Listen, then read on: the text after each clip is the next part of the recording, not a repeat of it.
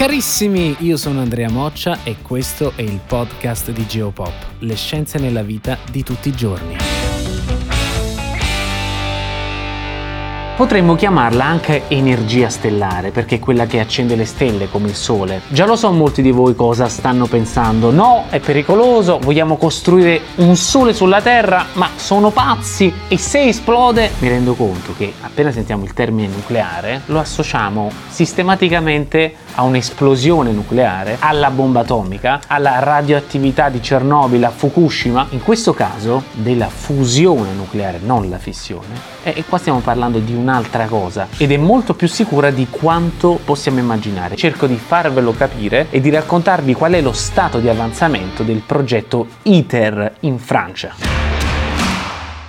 La fusione nucleare può essere considerata un tassello fondamentale per l'energia del futuro. È rinnovabile, relativamente più pulita di probabilmente tutte le altre fonti energetiche, praticamente non genera rifiuti radioattivi e attenzione non genera CO2, quindi per il discorso di riscaldamento globale perfetto è praticamente inesauribile. Attenzione, la fusione nucleare non è da confondere con la fissione nucleare. Oggi quando parliamo di centrali nucleari facciamo riferimento alla fissione nucleare che consiste nella divisione di un atomo. Qui invece parliamo della fusione nucleare che è l'unione di due atomi, quindi a livello nucleare è l'opposto. I due atomi di idrogeno quando si legano insieme eh, emettono energia e noi cerchiamo di catturare quell'energia, questo è il concetto. È molto importante separare i concetti di fissione e fusione perché sono profondamente diversi anche dal punto di vista della sicurezza. Mentre un grosso incidente in un reattore a fissione, anche se statisticamente poco probabile, può provocare enormi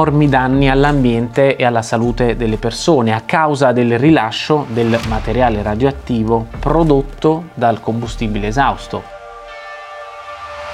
Invece un ipotetico incidente di un reattore a fusione nucleare non avrebbe ricadute rilevanti. La fusione non genera residui radioattivi a lunga vita come nel caso della fissione e in caso di guasto il reattore si spegnerebbe da solo perché per mantenere la reazione di fusione occorre alimentarla. In altri termini non c'è un rischio di una reazione a catena, è come un motore a benzina e se finisce la benzina si spegne. La magnificenza della fusione nucleare sta nel fatto che con 1,6 grammi di deuterio estratto da 50 litri di normalissima acqua e 5 grammi di litio 6 sarebbe possibile potenzialmente produrre circa 380.000 kWh, cioè una quantità di energia in grado di soddisfare il fabbisogno di una persona per circa 10 anni. Domanda, perché allora non usiamo ancora questa fonte energetica così magica nonostante si parli di fusione da decenni?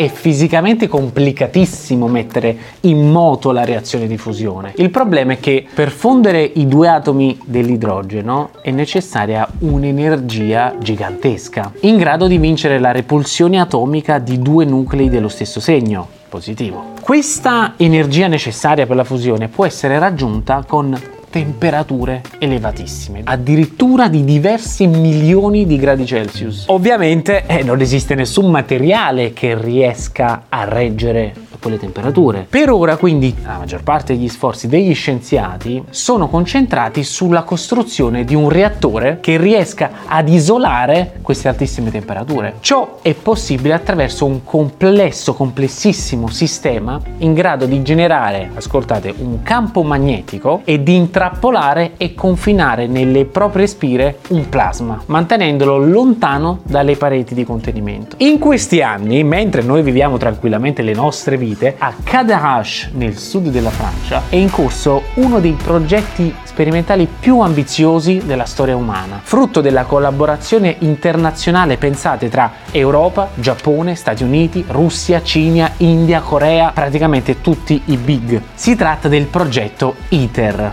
acronimo di International Thermonuclear Experimental Reactor, che in latino significa strada, percorso per condurre la società verso un nuovo modello di produzione di energia, auspicabilmente entro il 2060. A Cadarache c'è uno dei cantieri più avanzati e complessi d'Europa, dove si sta costruendo un reattore a fusione nucleare, il cui cuore, chiamato tokamak avrà un diametro e un'altezza di 30 metri e peserà circa 23.000 tonnellate. Per darvi un termine di paragone, la Torre Eiffel ne pesa circa 8.000.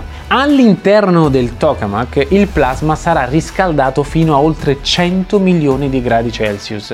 I magneti superconduttori che lo controlleranno opereranno invece a una temperatura bassissima, circa meno 269 gradi Celsius. In pratica potrebbe essere contemporaneamente uno dei luoghi più caldi e più freddi dell'intero universo. È bene però tenere presente che l'ITER è un progetto sperimentale, per cui il suo obiettivo non è quello di produrre energia elettrica dalla fusione nucleare in termini commerciali, bensì di dimostrare scientificamente e tecnologicamente che è possibile generare energia elettrica in modo vantaggioso. La fusione nucleare infatti non è una novità, il record mondiale di energia di fusione è detenuto dal tokamak JET europeo. Nel 1997 il progetto JET ha prodotto energia nucleare, ma lo fece consumando una quantità di energia maggiore maggiore rispetto a quella prodotta, per cui il bilancio fu negativo. L'ITER invece è progettato per produrre una quantità di energia 10 volte superiore rispetto all'energia utilizzata per innescare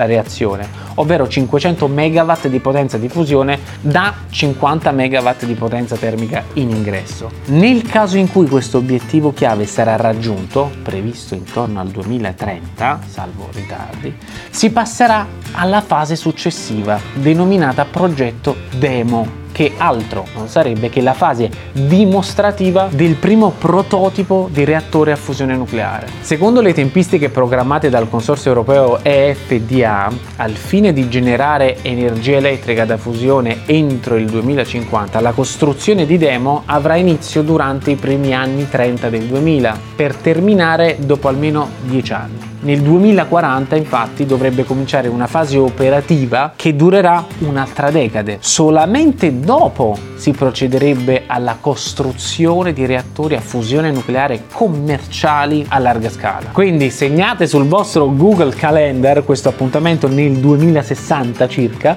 poi vedremo di quanto ci saremo sbagliati. Ultima cosa, forse la più bella per noi italiani. Il ruolo dell'Italia nel progetto ITER è stato e sarà di primissimo livello livello. Le aziende italiane nel campo della fusione nucleare, grazie a competenze molto elevate, rappresentano un'eccellenza internazionale. Hanno vinto oltre il 50% delle commesse di ITER per un valore di oltre 1.3 miliardi di euro. Di queste cose ne sentiamo parlare sempre troppo poco, non è vero? Ecco, nei miei anni all'estero ho capito quanto sia importante metterle in luce, sbandierarle come motivo di vanto. Quindi quando si può, vantiamoci. Grazie mille per averci seguito, vi do appuntamento sempre qui sul podcast di Geopop, le scienze nella vita di tutti i giorni.